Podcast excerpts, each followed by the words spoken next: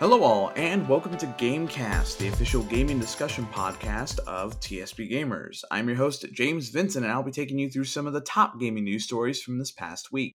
As always, we apologize for any mispronunciation of any individuals or companies mentioned. Dr. Disrespect has returned. The doc is back at it in the streaming world through YouTube Gaming Live. The famous streamer was banned not too long ago by Twitch with no specific explanation other than treating everyone the same with regards to company policy. Dr. Disrespect has claimed on numerous occasions that he has no idea why he was banned, though many are suspecting otherwise. Despite the ban, the doc left a little off the table in terms of criticism. One of the games he slammed against was Valorant, saying, quote, No one's watching Valorant. Streaming numbers are at an all-time low, and a new character has just been introduced to the game.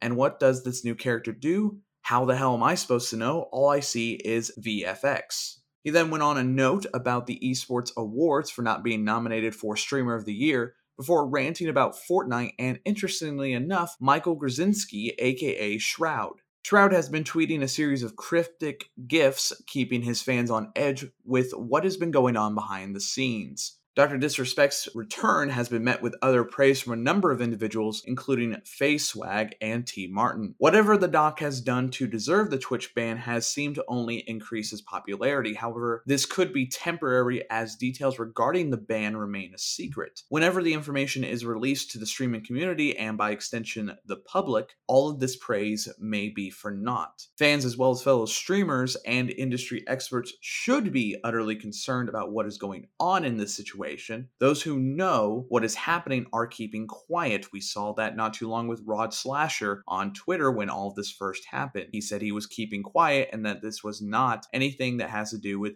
DMCA. That leaves everyone else me included, in a guessing game, and theories have been flying all over Twitter, all over social media for weeks now. This whole thing sets up a weird scenario of potential catastrophe, not only for the doc, but also for anyone who has publicly supported him over the past few weeks. Gaming has undoubtedly become more popular due to the ongoing COVID 19 pandemic. Parents during this time have expressed worries regarding gaming and their kids, but one company is speaking out to quell such fears. Verizon's Neil Mitchell wrote an article on the company's news section about the benefits regarding gaming. Mitchell cites the partnership between the World Health Organization and the gaming industry in promoting health guidelines during the pandemic, while publishers are investing in more educational uses of their games. It has also been made clear that a study of girls from ages 13 to 14 in the United Kingdom who are heavy gamers are three times more likely to pursue a degree in STEM programs. Safeguards have also improved, allowing parents to feel better about what their kids are doing. Of course, these quick points are not enough to convince everyone, so Mitchell calls upon parents to get involved in gaming with their kids. Gaming does not cause violence in children. We have explored this on multiple occasions here and on my other show, and I'm not going to say anything more about it. However, on the point of getting involved with your kids' gaming lives, I would advise caution in how you proceed.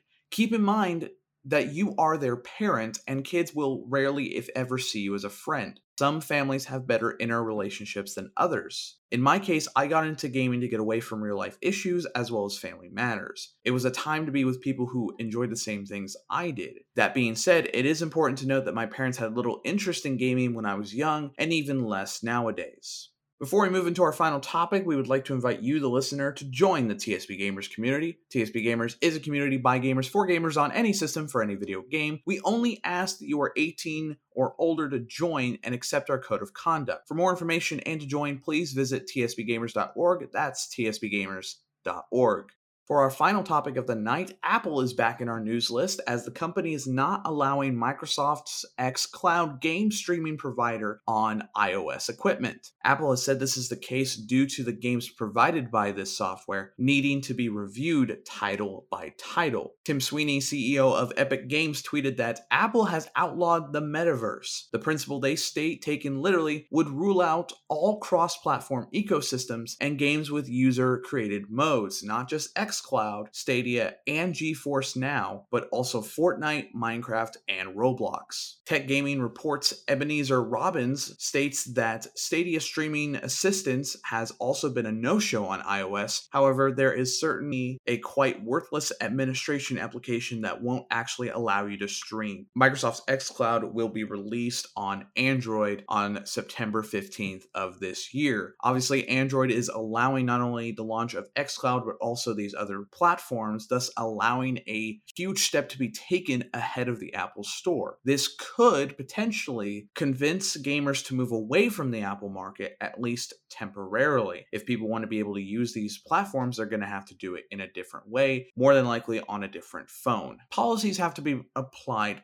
equally. And if the policy is the face value as brought up by Sweeney, then no application that allows user generated content is safe. That does include Fortnite, Minecraft, and Roblox, as well as a variety of other games that could be potentially affected by this same deal. Here's the other problem that I see with this policy, or at least what Apple is claiming for not allowing these deals. It's simply because they're trying to keep their own market, their own gaming market, safe from everybody else. Apple is taking a huge step backwards and it's going to hurt them in the long run. And that's where we will wrap up for today. Thanks for tuning in. If there's any gaming topic you would like us to talk about, be sure to reach out on Twitter at TSB underscore gamers or myself at FM FM James Vincent using the hashtag TSBGamecast. That is at TSB underscore gamers or at FM James Vincent using the hashtag TSBGamecast. You can also reach out to us on Discord using the TSB Gamecast text channel. Visit our website at tsbgamers.org to join. We'll see you next time.